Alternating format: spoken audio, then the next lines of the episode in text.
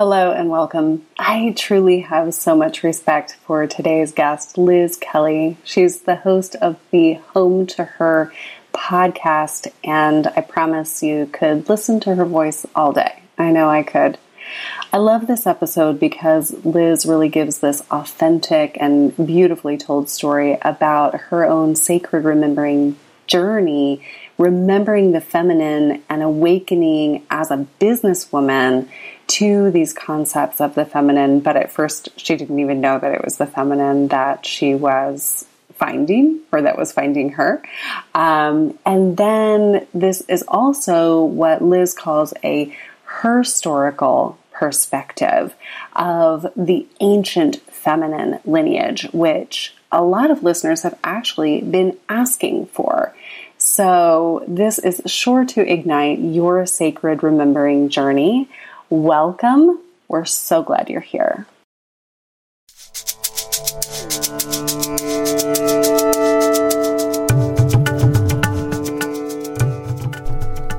Hello, and welcome to the Sacred Remembering Podcast, the place for modern women who are waking up to the truth of who they are.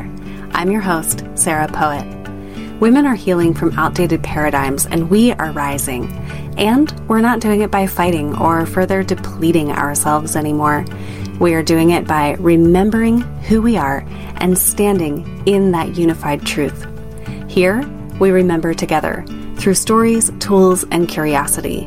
And in doing so, we bring forward the place of women in our modern world. Visit sarahpoet.com today for tools for your feminine, masculine awakening journey and to schedule mentorships and couples coaching with me directly. Now, let's begin.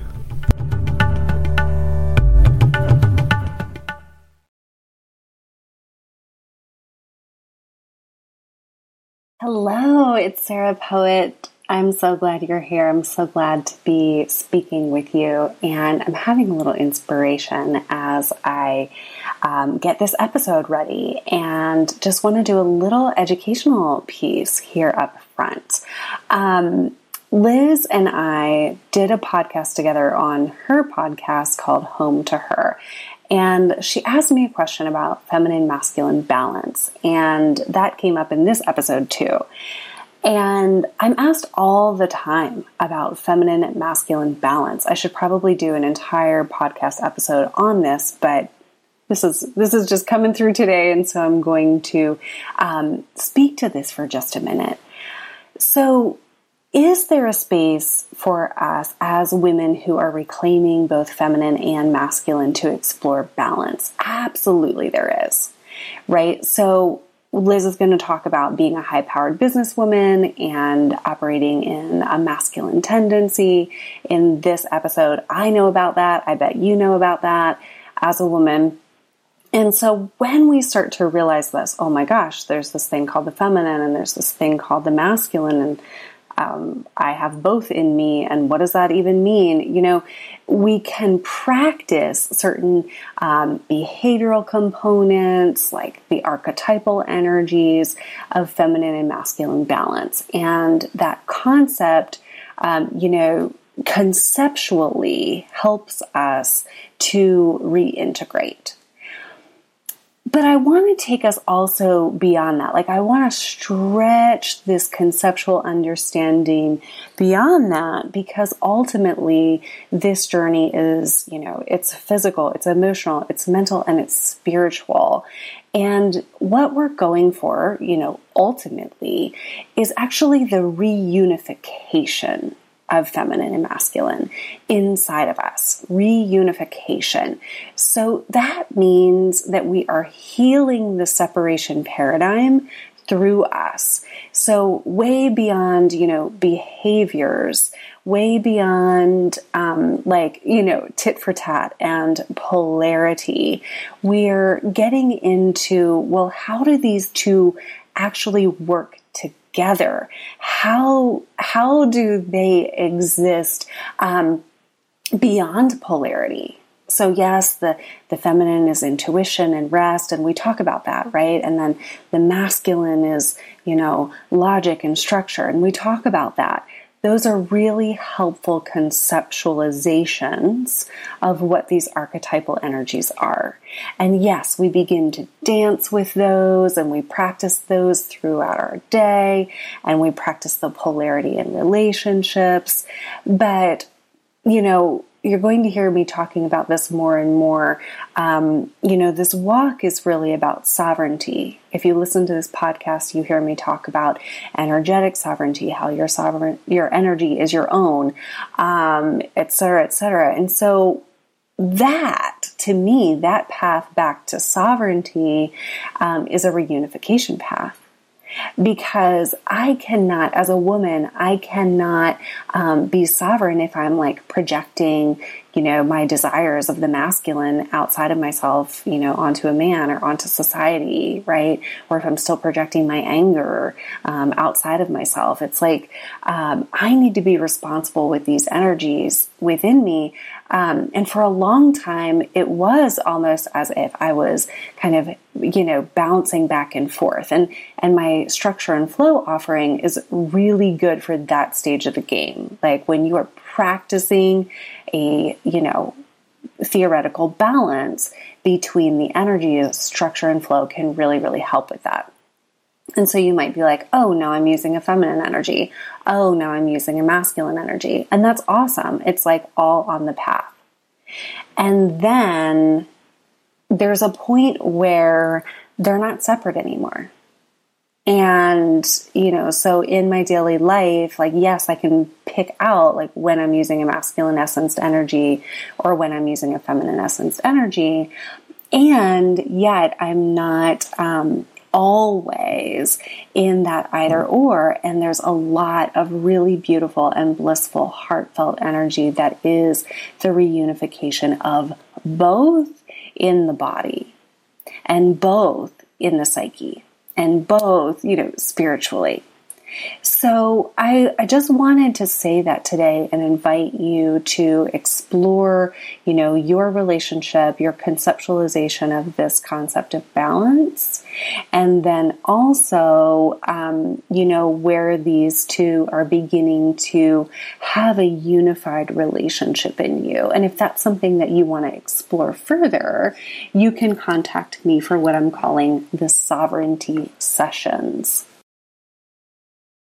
Sovereignty sessions are available at sarahpoet.com backslash sessions, and you are welcome to schedule this as a new client if you have not worked with me before and you would like um, a, a, taste of that one-on-one um, action that private clients get. This is for you. So at any part of your journey when you feel that your power has been, you know, taken or you're really wanting to become more sovereign, more in charge of your own energy um, at any point on this path, you can schedule at sarahpoet.com backslash sessions. And I'm going to give you a coupon code. Are you ready? For $75 off, use all caps code intuition. And I will see you there. Hello, Liz. Welcome to the Sacred Remembering Podcast. Hi, thank you. It's so great to have you here. I feel like you're a sacred feminine expert, and we are all mm. probably in for a treat today. oh, thank you. I get a little I'm like expert. Eh, well, it'll be fun. yes, someone said um, to me the the term subject expert the other day, and I'm like, well, that we are. I do like that. Yeah. I do like that. Yeah, I get a little hung up on on mastery language sometimes, you know, right. like what we're what we're tr- trying to convey there. But I do right. like that. Yeah, yeah. It's I like so very patriarchal. What it is the masters.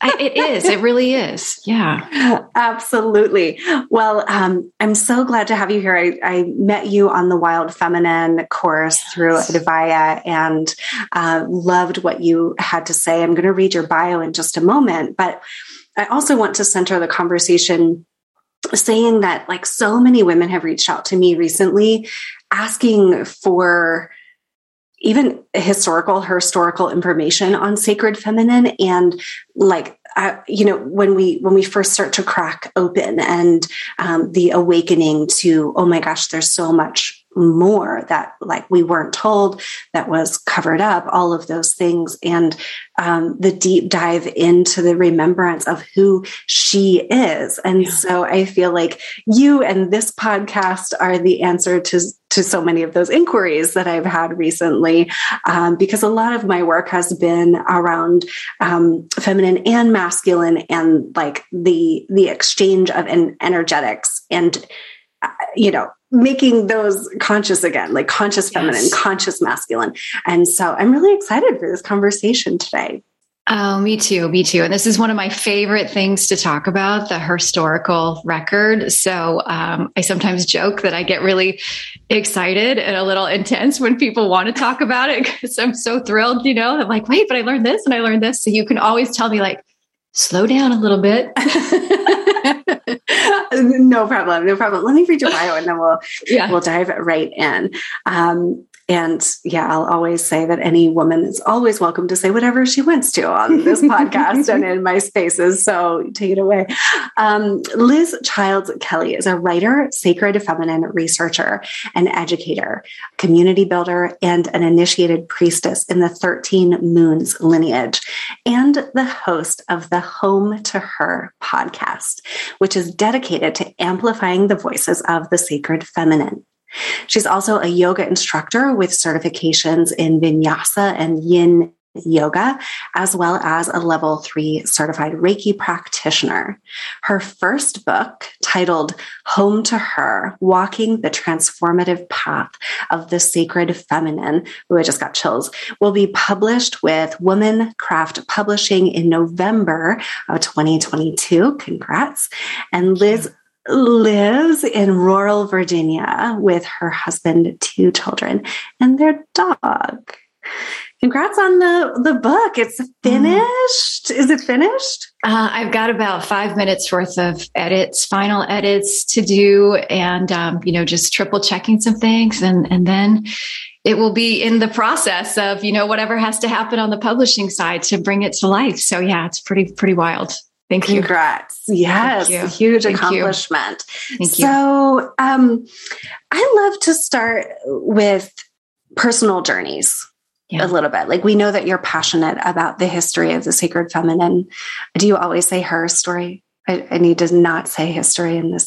I kind of go back and forth, but I okay, do say her right. story a lot just okay. to kind of call our attention to the fact that it really is history, is what we're talking about most of the time, is his story. Yes, Absolutely. Yeah. Okay. So you have walked this path to like recovering her story. Um, and I just trust that there is such a personal story that goes with that. So, um, would you introduce us to your sacred remembering journey and waking up to um, her?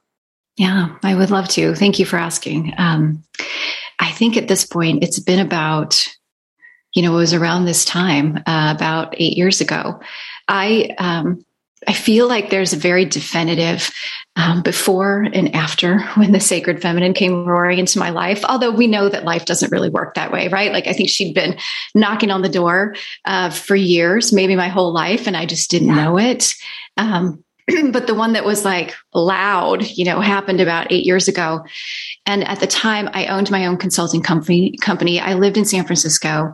I had spent the last however many years really focused on building my um, business career. And um, I had poured all my energy into this consulting company that I had created. And um, it, we did like human resources consulting for tech and lifestyle and life sciences and um, financial services companies, large companies. And um, I was I was all in. I was all in to that career. And I really thought uh, the way that I was doing it was in a feminine way. I really did. Uh, all mm. of my mm. employees were female, um, just by the nature of the work and human resources and communications. Most of my clients were females. I, um, we were funding um, a girls' scholarship in the Bay Area, and I was on the board of a women's nonprofit. And so I was like, rah, rah, female power. Uh, but I didn't, I didn't understand. I know you're going to smile you're going to get this. I didn't understand that I was doing this in an extremely masculine way. I didn't get yeah. that there was any other way to be. I, I really felt like because these doors hadn't been open for the most parts for my mother and definitely my grandmother that my job as a good feminist and as a woman was to use my brain and to get in there and to show that I could play with the boys too. And I was all in, all in. And then I went to this business conference one day and it was a women's business conference and there were 5,000 people there. And what they do at these giant business conferences is the big corporate sponsors pay a lot of money and then they send all their execs to it and all the execs get to sit in the front rows. And then the people that own their own business have to pay for the cheap seats in the back. So I was all the way in the back. But I was there because I was going to network and I was going to win us some more big clients. And this woman uh, was one of the first speakers of the day. She came on the stage and her name was Dr. Elizabeth Kapuolani Lindsey. She's a Native Hawaiian, the first Native Hawaiian National Geographic explorer or National Geographic fellow. And she was talking about Indigenous wisdom, which really doesn't have anything to do with the business world. Um, and she was just supposed to be, I think they, she was an intro to Arianna Huffington, who was going to be like our big keynote speaker, right? But she started talking about these people uh, that she called the wayfinders. They were these master navigators from Polynesia who sailed, her ancestors who sailed thousands of miles between the Polynesian islands without any of the instrumentation that Europeans assumed that you needed. They didn't have compasses, they didn't have any of that stuff. And they did it by being so in tune with nature. And also, she said, in tune with their own hearts. And she didn't use the language intuition, but that's what she was talking about, I think. And when she said this, something happened to me. And I've tried to make this less dramatic. It's just, it is. It was a dramatic experience for me. My whole body started getting hot from my feet all the way up to the top of my head. Not in a bad way, felt really nice. And the whole room just started like it was like it was vibrating or shimmering or something. And then she sounded like she was talking to me like down a tunnel.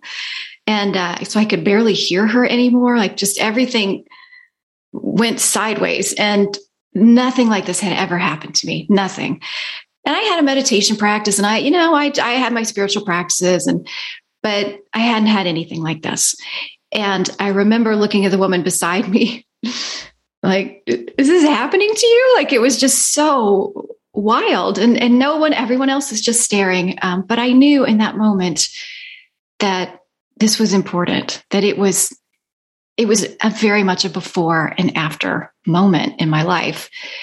And you know if it were a movie you would say i just i quit my job immediately and like ran off and you know it, but i didn't know what to do. I just knew that i needed to start learning about these polynesian navigators. Um, if anybody's seen the movie moana which you know I love. I don't know how accurate it is and tr- true to the Hawaiian culture.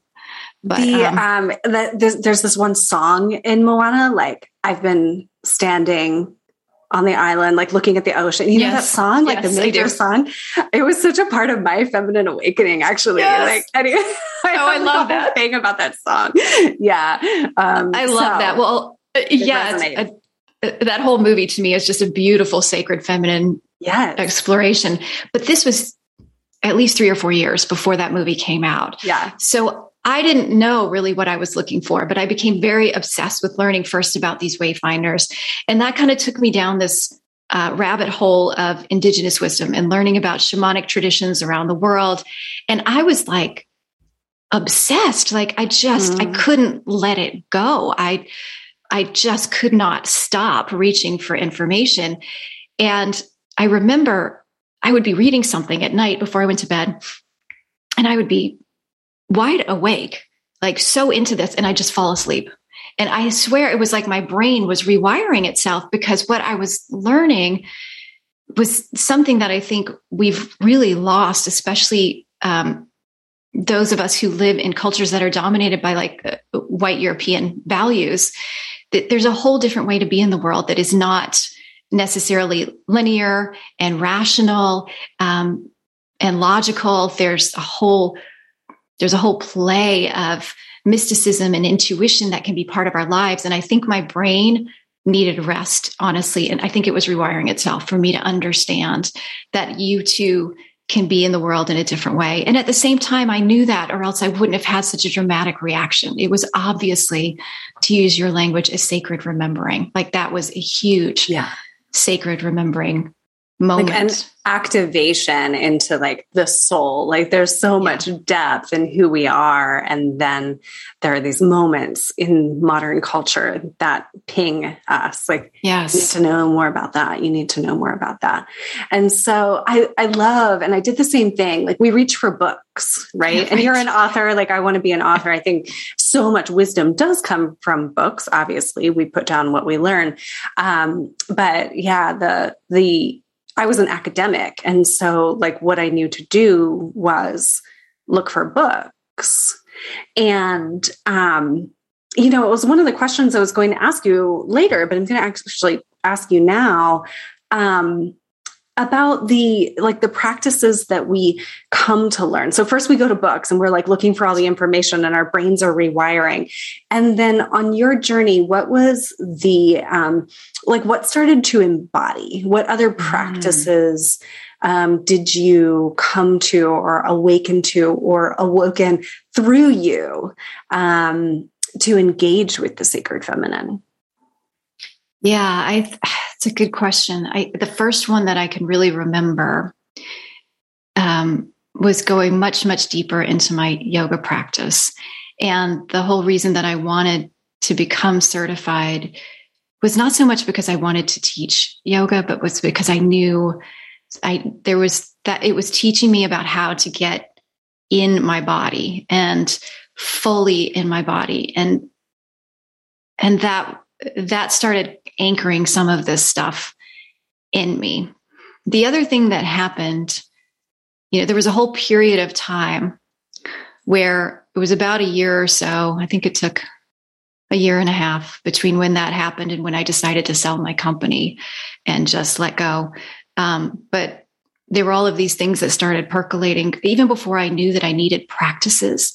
And one was I would drive to work and I would drive. There was this back way that I could go to work through um, through regional forest land, and mm-hmm. this urge to get out of my car and run into the woods would be so strong. Sometimes I could barely keep driving. Like I had mm-hmm. to, I had to go. Mm-hmm. And I got to a point where I started honoring that. Like I would go to work, yeah. but I would time it on the way back and I would stop and I would go and sit in the woods and just be. And I didn't know what I was doing or why, but I knew that I needed, I needed it. I needed to be there. And so that embodiment thing that you spoke of, which is so sacred feminine to me, um, is also really deeply connected for me th- to my relationship with nature and the land. And, yes. and so I think I was anchoring myself to the land in a way that I didn't even understand yet. Ooh, I just got chills. Yes. And I love how you describe that, the, the words that you chose to use about like the urge and not knowing why you needed to do it. And um, I love when we begin um, honoring that as women. You know, I just looked up and I have uh, like an altar of sorts in front of where I'm recording this. And on the altar is a rock. And I was, um, speaking of like things we do that we don't know why we need to do them. Um, I had just taken the name poet, which was like the name of my soul. And then I was in a river, like baptizing myself, which just happened to be an instruction at this retreat that I was at, like you know, and my and all of the instructions to change my name formally like came just before that retreat, and then we had to baptize ourselves, and I was like, oh, amazing and I'm in the river and I put my hand down and there's a rock and it was like I had to put it in my mouth. Like like I I have no idea why, but like I had to put it under my tongue and then like I'm like sucking on the uh the rock taste and the mineral taste. You know like how earthy you know i was like i yes. wanted it in every single way and so you said uh, you don't know why you have to do these things and i look up and i see this rock and i'm like i don't know why i needed to put it in my yes. mouth that yes. I did, like in my baptism. Um, so we just we honor it. Right. That's what I was going to say. And isn't that part of the sacred feminine is like honoring that you yeah. don't need to know, that maybe you'll never know. know, or maybe mm-hmm. you'll get mm-hmm. 10 different reasons why you had to do that over the course of your lifetime that will slowly unfold as part of your journey. Yeah. And maybe none of them will still be the full complete picture and it's okay. Yeah. And it's okay. Like to um, honor the mystery is also yeah. such such a part of the sacred feminine. So yes. Um, mm-hmm. Well, and I and I wanted to say too that eh, so all of that that was happening for me, I, I didn't realize that that was the feminine though. Like none of that. Okay. I didn't know that's what I was doing yet. I okay. didn't understand any of this. I really didn't, it, none of it really clicked that this were specifically talking about a feminine force because the stuff that I was reading, first of all, the indigenous wisdom that I was reading, I really have to be honest and say that it was written mostly by um, Americans, like uh, white Americans of European descent. Right. And like anthropologists who had yes. studied the people. Yeah. Yes. And I think they had good intentions. And I think it really did activate me. It gave me what I needed. Um, however, it wasn't written from a purely indigenous perspective. And that's, I think that's an important distinction to make. And in those books, at least as I recall, I wasn't getting anything specifically spelled out as the feminine. I was getting like this relationship with nature and um, different ways to, to have relationship with time and know words or concepts for material wealth and things like that. But there was nothing specific to the feminine. Um, eh, but through all of this i was i was pregnant for the second time with my child my, my son. And when he was born that seemed to be like the second piece of the puzzle because that was a very embodied experience. Uh, mm. and awful and painful but also beautiful and I, I would remember being so in my body in a very challenging way, but also understanding that there was this tremendous amount of wisdom that was moving through my body mm-hmm. that I didn't actually have to do anything except get out of its way. Like I mm-hmm. just needed to surrender to it and let it do what it's been doing for, you know, hundreds of thousands of years. Mm-hmm. And when I did that, I felt this beautiful connection back just through time to everyone who's given birth before. Mm. And that was really what made me go, huh, like where's where's the feminine then? Because I went back to some of the books I was reading after that experience. And it just clicked one day. I'm like, nobody's naming, nobody's naming the feminine. Why is that? And then it was yeah. sort of like all these little pieces kind of falling in, like, well, wait a minute. The God that I learned about as a child was a man. And uh, everybody, everybody's books that I'm picking up right now, they've been written by men. And all of the preachers that I learned from were men. And even the spiritual teachers that I had who taught me about Buddhism, etc., have been men. Mm-hmm. And of course, they're not going to talk about this spiritual nature of childbirth because they've never experienced it. They can't tell me about it. Mm-hmm and that was another so that was kind of the second piece where i'm like wait a minute. First i was deeply i mean i think the right word is hurt. I felt betrayed because mm. i felt like i'd suddenly heard from the like these people had suddenly told me like yeah you're important but you're not that important you know? You're part of a universal he. You were included in our experiences you know when i really wasn't. Yeah. But then after that i got really pissed. I mm-hmm. was like I don't know. Can I curse? Is that okay? I was like, oh yes. I was like, this is this is bullshit. This is no. There's no way. This is there is no way that this is right. Mm-hmm. And I think for somebody who's grown up in like a different tradition, like let's say you grew up in India and you were surrounded by the Divine Mother everywhere you go, you'd be like, of course.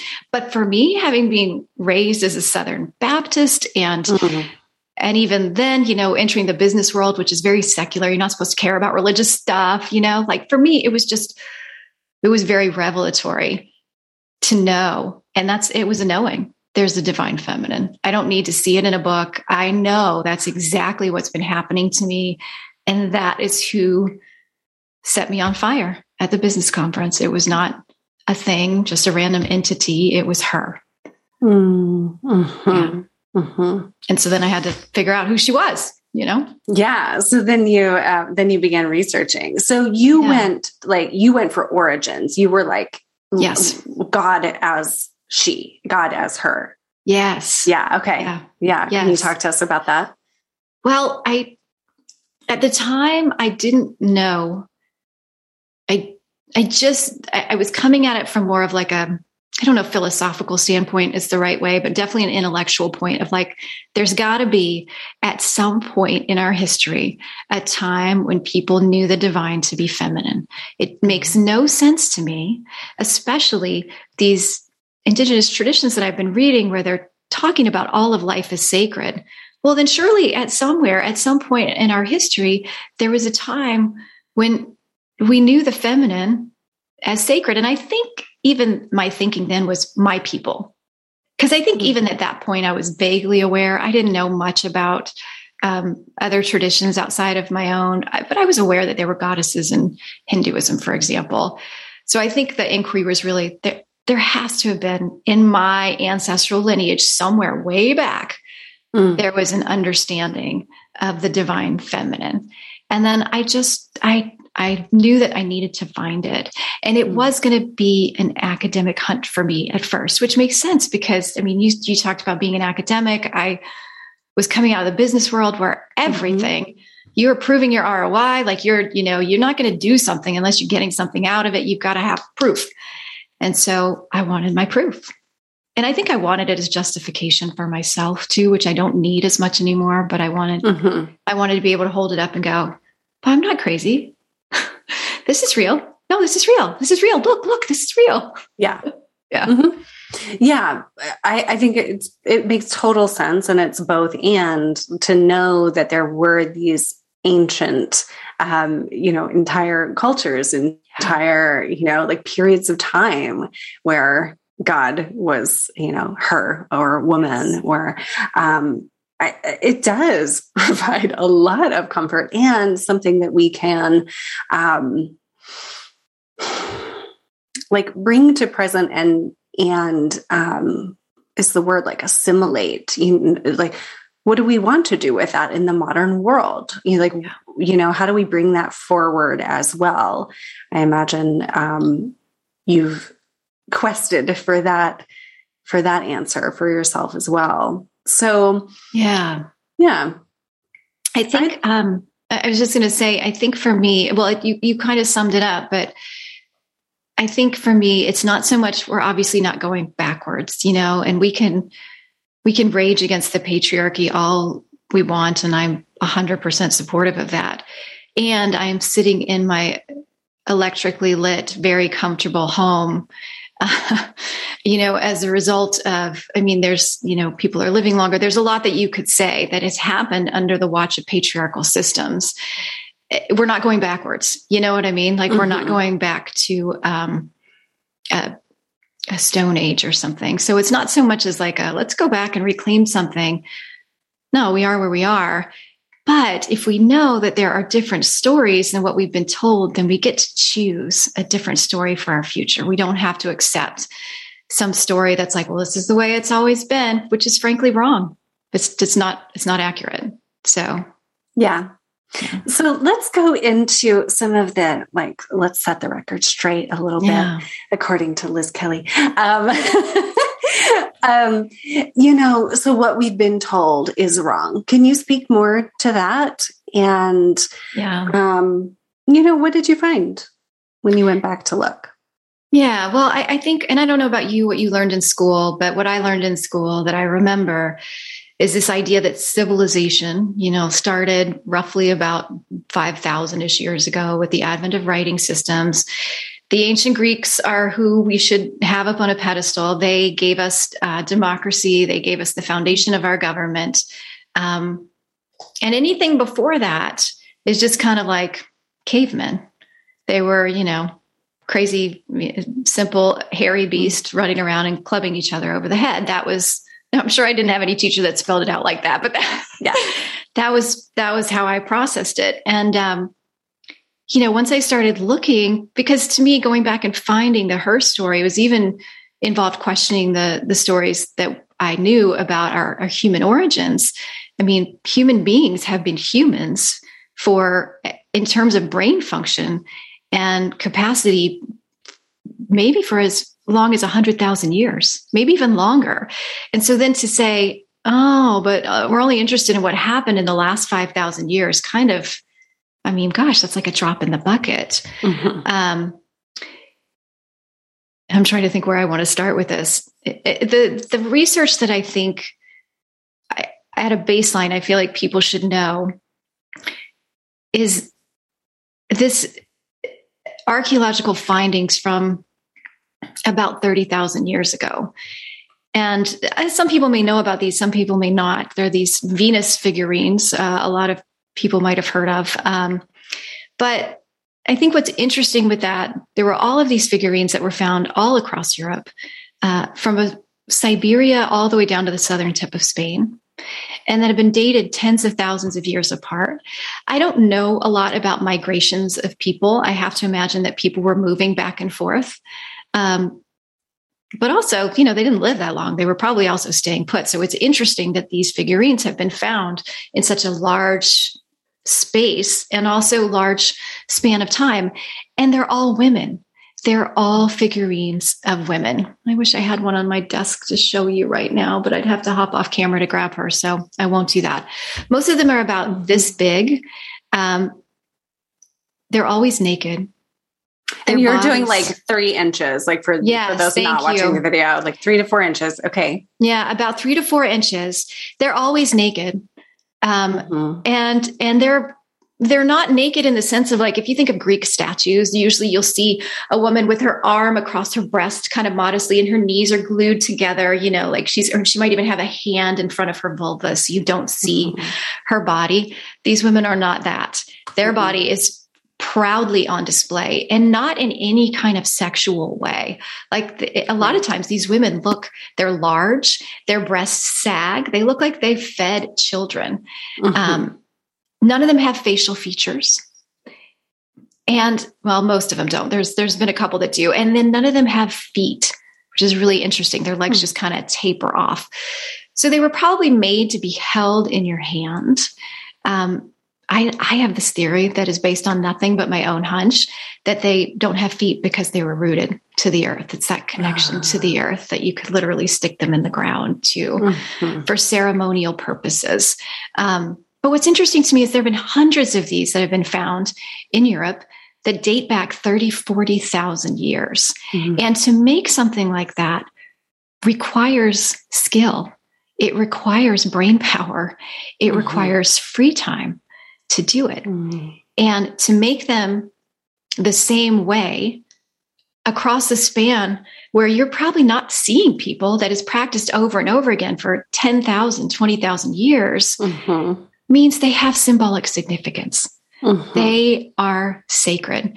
And we don't have to get caught up in the discussion of whether or not there's a goddess. That's a very patriarchal lensing, in my opinion, because now you're just talking semantics, right? And how that how do we know exactly how people would have viewed it? But I think we can say very strongly that these are an example of the sacred feminine and that the sacred feminine was so important that she was made over and over and over again mm. all across Europe. And you see this going forward as well. So there's examples of the sacred feminine that you see in African rock art that dates back 10,000 years, long before we've got plenty of evidence from Egypt as well. Mm-hmm. There are similar figurines that have some different characteristics that have been found in India that go back 10,000 years.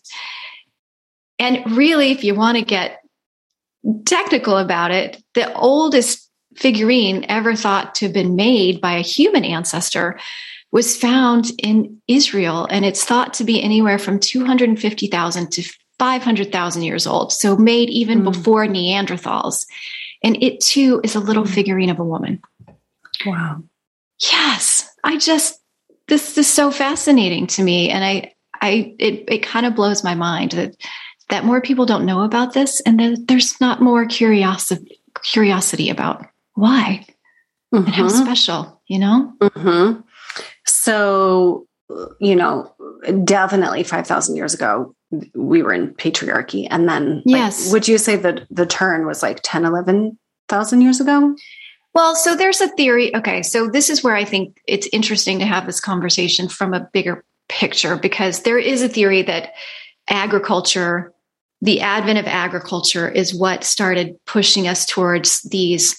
Uh, you see, you see societies get more violent, and you also see hand in hand a rise of more patriarchal father god. You see the divine feminine um, kind of becomes a consort to a god, or then eventually she just gets demoted altogether and demonized. And there's actually creation stories that tell of her overthrow. Mm-hmm. Yeah, by and, Greece, I mean, by Greece, like that was like patriarchy was well established in the stories.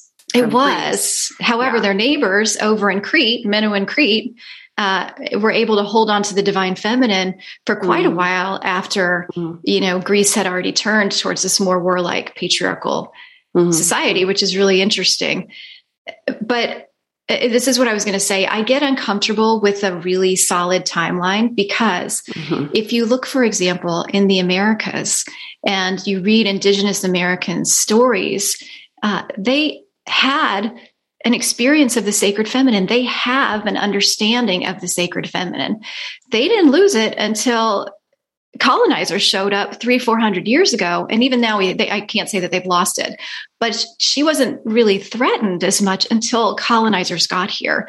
You see that in South America too, in Mexico with Guadalupe, who is known as an incarnation, or she's an apparition of the Virgin Mary, but really she is, I mean, I think known by any indigenous Mexicans to be Tonantzin, who was a goddess that existed before uh, colonizers showed up there. And her story, you know, I mean, Guadalupe showed up about 500 years ago.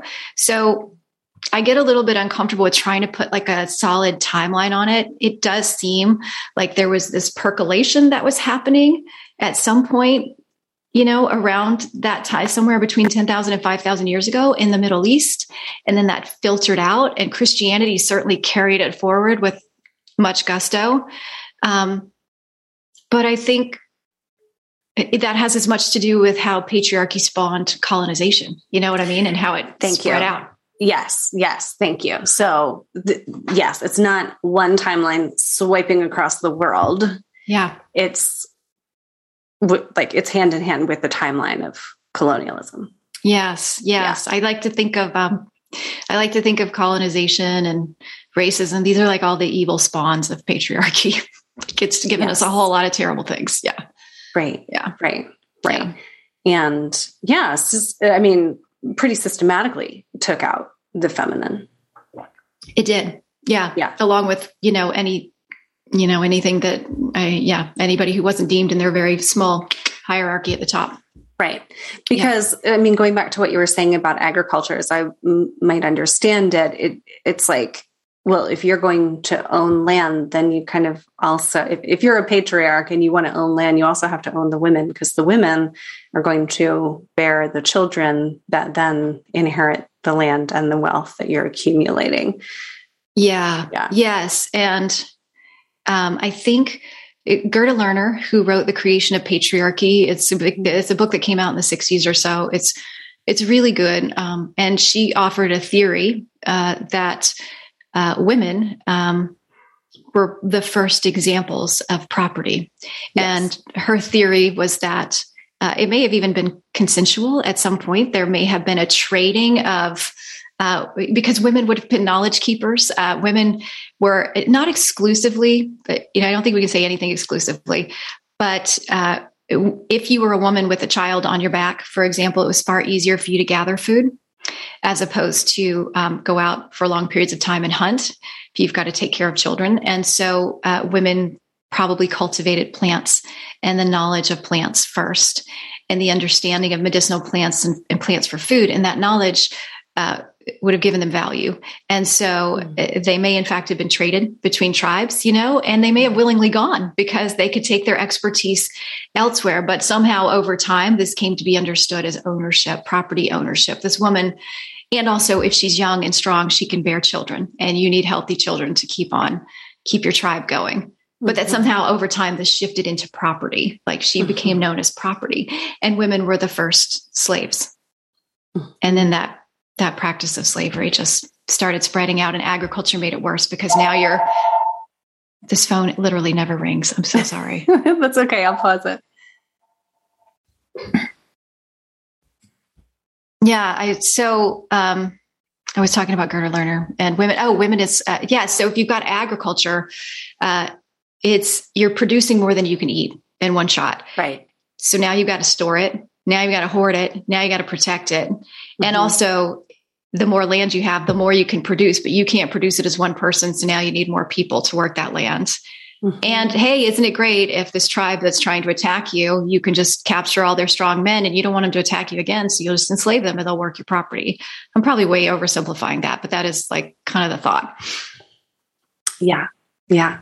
yeah. Um, speaking of sacred remembering here and, and like the pings that we have, I'm listening to this and in college, I was studying anthropology and I was, I did all of these, um, I ended up designing my own major after hmm. like having and losing my my daughter right so there's this like, huge sacred feminine awakening through that and then um but i didn't know it was the feminine but then I designed my own major at Penn State to study agriculture, like and sustainable agriculture. And I was studying the role of women.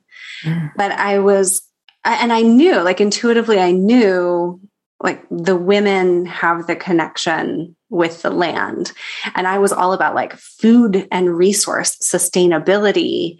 Um, but I was studying like so many women's studies courses and um, so that's just interesting to remember yeah. right now as as you're saying that. And like when I look at what I was interested in, I was not connecting the dots, but I was interested yeah. in this. And now my my work is so focused on like women awakening at work, like what you started talking about, yeah. and women's energy and our sacred land connections. And there's just so much here in the reclamation because um, because we're so innately tied to the land. And yes, she is like in the land and these yes. like feminine currents are in the land.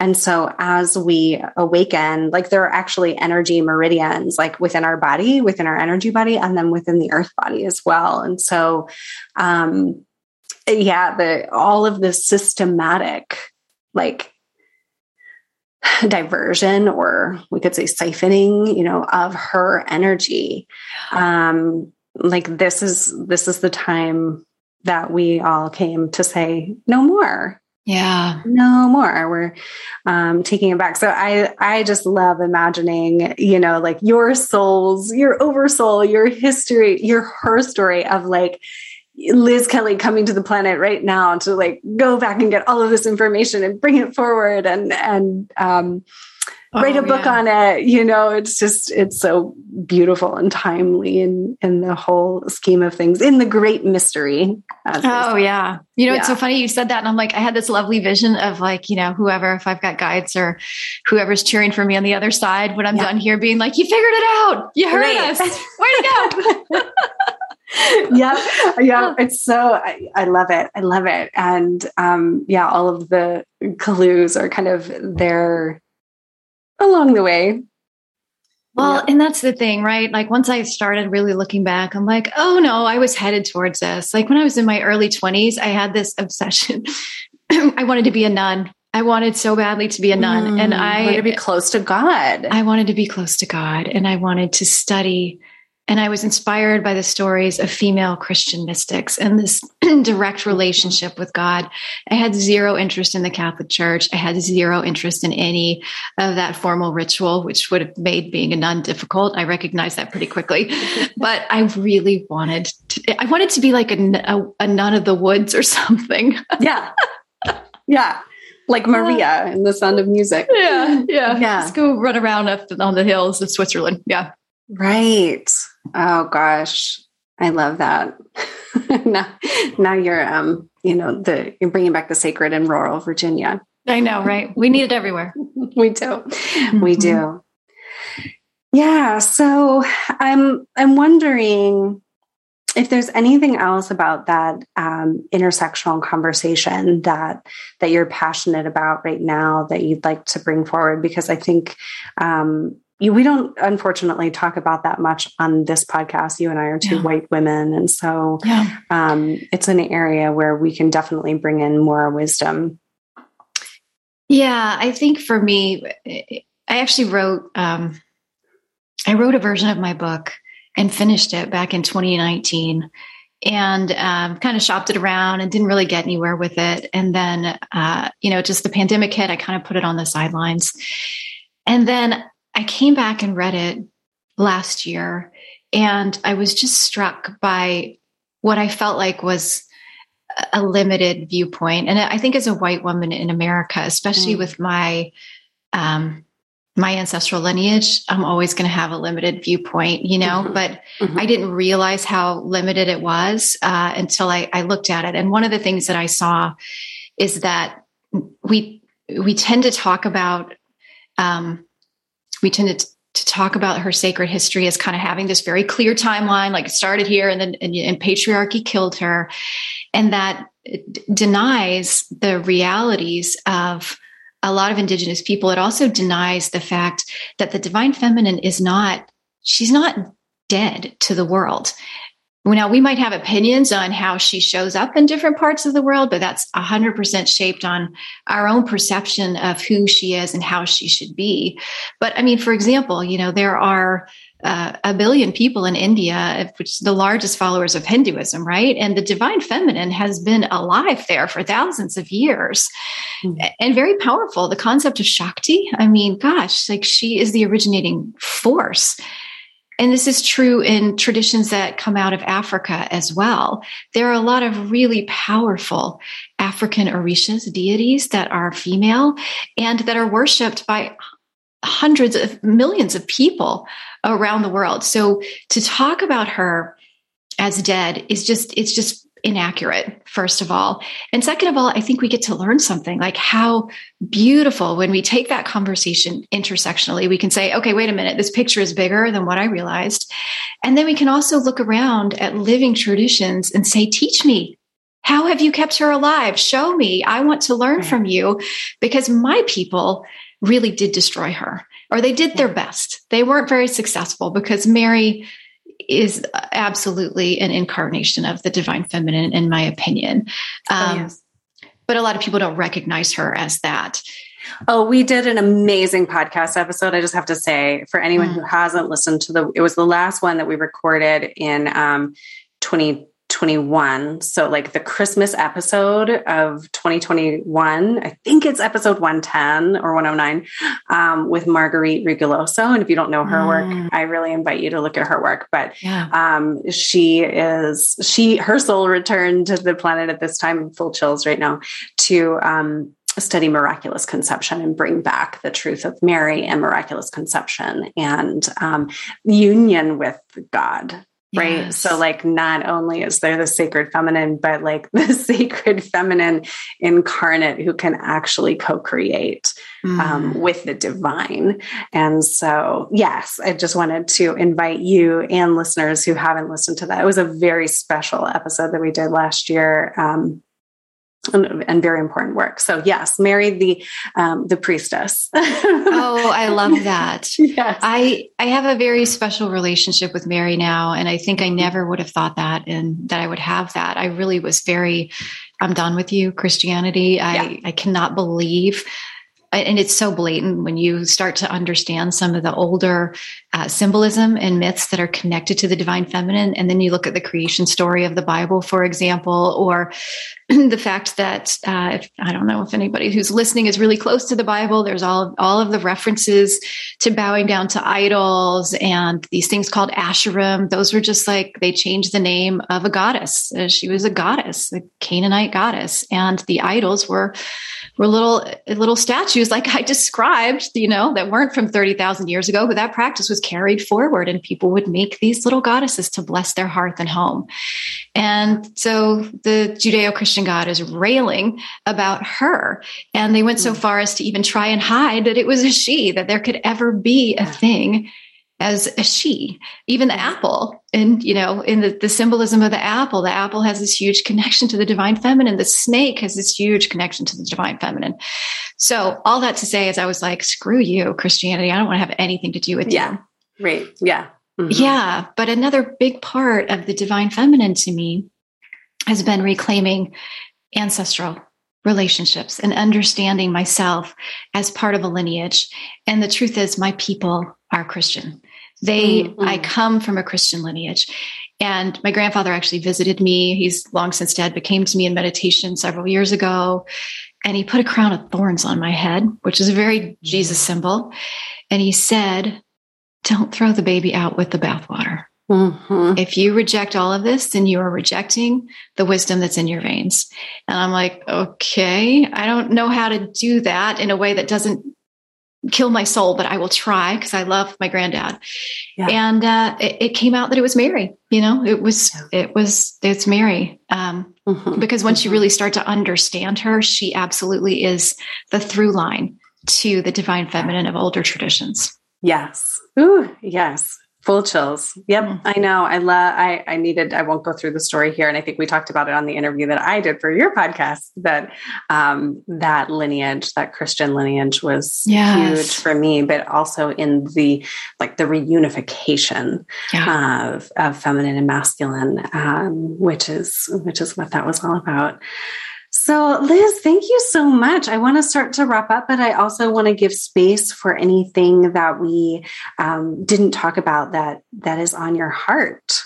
Speaking mm. of the mm. heart, mm. the feminine heart, where you started, and um, well, where that speaker was referencing, like at at your awakening moment. You know, she's talking about the heart. Yes all roads lead home to the heart. I know. I am yeah. feeling into that. I don't know. I just feel very nourished by this conversation. I think I want to encourage, you know, anybody who's interested in her story. Um, and I don't know, Sarah, if you do show notes or anything, I, would be happy to give you some ideas of like maybe places where people could go and look, Great. but just to, or you don't even have to you don't even have to be active i think all you have to do is open yourself and she'll just start to show up in your world i don't know yeah. if that's true for you sarah but that's definitely been true for me like you know um, but i think knowing knowing that if you are the kind of person that comes out of which is all of us comes out of this very linear mm-hmm. logical world you know mm-hmm. and you want you want the factual proof in addition to what you feel in your body. All i have to tell you is it's it is 100% there. It's there. It's there. It's yeah. true and it's real and it's your birthright and it's yours to connect to. Yeah. I love that. I mean not only is it there it's like right there. Yeah.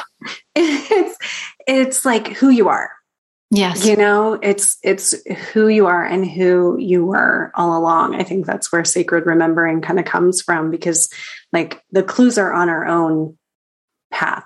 Yeah. And then those things that you want to know more about. You know, like that's why your soul incarnated. Like go yes. in that direction. Right? Yes. Yes. Um yeah and then and then keep going i think recently, I want to name this too. Like my journey is taking a turn, which I didn't um, expect, like to go back to the topic of women in work, but I'm really being called in that direction to mm.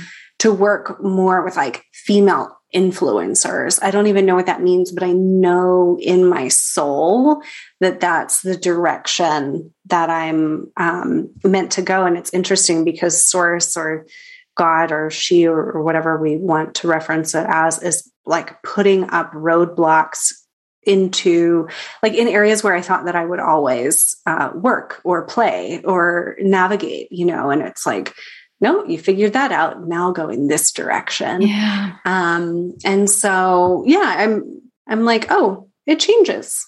It changes. Yes. Like the things that we thought we'd be looking into forever, like huh, I'm so glad you jobs. yes, but I'm so glad you named that because you know this was something I, I kind of worked into my book towards the end as I was finishing it. Starhawk, uh, the witch and activist Starhawk, um, she you know, she says it comes from a chant, I think, for um, for the spring equinox. Um, but is she says that the goddesses change. Everything she touches changes, and she changes everything she touches. Touch is, change is. And so I, that's oh. another part of the sacred feminine to me is she is the ground beneath our feet, of course, because she's the earth and she is constantly moving. And so it isn't like, I think landing with her for me is not like, like I have dogma now and it is this way and I am on this path forever. I feel like she, one of her favorite things to do is to pull the rug out from under me whenever I think I've got a definitive answer and be like, have you thought about it this way? Have you tried that? And it's beautiful. You know, it's like a whole different way to experience like the touch of the divine. Oh my gosh, I love that so much. And for me, it's like, oh, you thought you were building this business and you have this like, you know, new website that's not even a year old.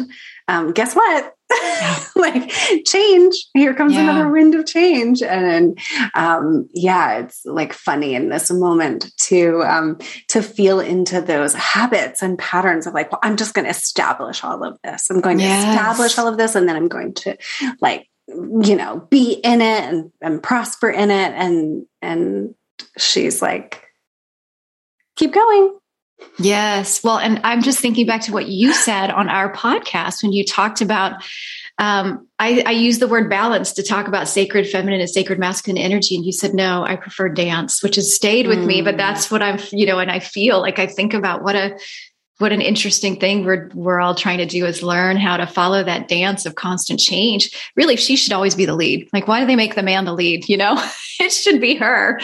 And then, well, uh, that's changing too. yeah, that yeah. is changing too. I was talking with a good friend of mine who's male, and um, he's with, like, he's been interacting with a very wise feminine incarnate, and um, he was saying, like, but you know, where does my wisdom count here? And I said to him, like, you know, you don't get to lead this next part. You know, the men don't yes. get to lead this next part. And he said, I know, I'm just trying to like figure out the template. yeah. So, yeah. Yeah, it's a very, di- very different kind of leading when we let ourselves listen to that intuition and listen to the heart and like make the decisions like seeming sometimes seemingly crazy life decisions yes, yes. Um, based on you know what she's telling us so. Yes. Yes Yes, Liz, it's so good to be with you. I, I kind of feel like we're just getting started and I want to like pour a cup of tea and keep going. Um, same. So. I, I, feel the same. I, my heart feels really full. Thank you for this opportunity. This is so fun. Yeah. Yeah. Thank you so much for being here. And you can find Liz at um, hometoher.com mm-hmm. and on Instagram at home to her. And um, your book is coming out this week. So um, tell us what else we should know about keeping in touch with you. Yeah, I have a podcast. I release um, episodes every new moon and full moon. That you should come and listen to Sarah on there. It was a pretty special conversation, but it's all topics on the sacred feminine, and so I love to get into the history as well as um, just different ways that people approach this energetically. One of my favorite things to do is to talk to people who come at this at a completely different angle because I I like it. It challenges me. Um, so you could always listen to that, and that's available anywhere you find a podcast. And then I have a Facebook group too. That's um, it's pretty active. So if you are on Facebook and you want to find some, um, you know, content to come your way that is sacred feminine oriented, you can find it there, and that's also called Home to Her. Wonderful. Well, thank you so much. Thank you for being thank you. here. Mm-hmm. Thank Thanks you for sharing your mm-hmm. wisdom. Mm-hmm. Yes. Thank you.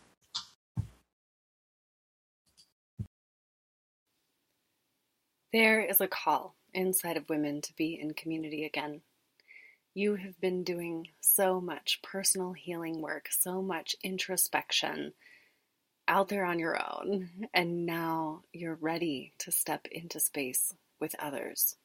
I feel it too. If you want sacred space that welcomes modern women as they are, that integrates masculine energy with the feminine energy, in other words, it's not just a goddess feminine circle, it's a circle of women coming back into union and unity, then the Sacred Remembering membership is for you. Think of it as a sacred feminine church meets educational library, meets instructional energetic practices, meets healing circle. It's all there and it's all in community. I have pulled together multiple groups of women in the past three years, and what I can tell you is this There is always purpose and magic to who gathers and why. We are soul family, truly. If you're listening to this, you're soul family.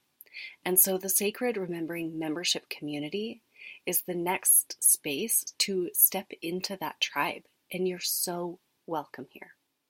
The membership includes an archive of resources, channeled content, teachings, energy activations, and so much more. My three published ebooks are in this archive the Divine Mother Architectural Series, my Healing Man and Money Trauma teachings, and more. Also included are live calls twice a month, bonus calls, and interviews with experts. And perhaps the best part, there is a Mighty Networks community where you get to meet one another, share out what you do, ask for help, seek sister guidance, etc., etc. This is for you. I have created it for you, for us. You can join today, and we'll look forward to seeing you on the next live call. You can go to sarahpoet.com, find the group, and sign up. And we'll see you soon.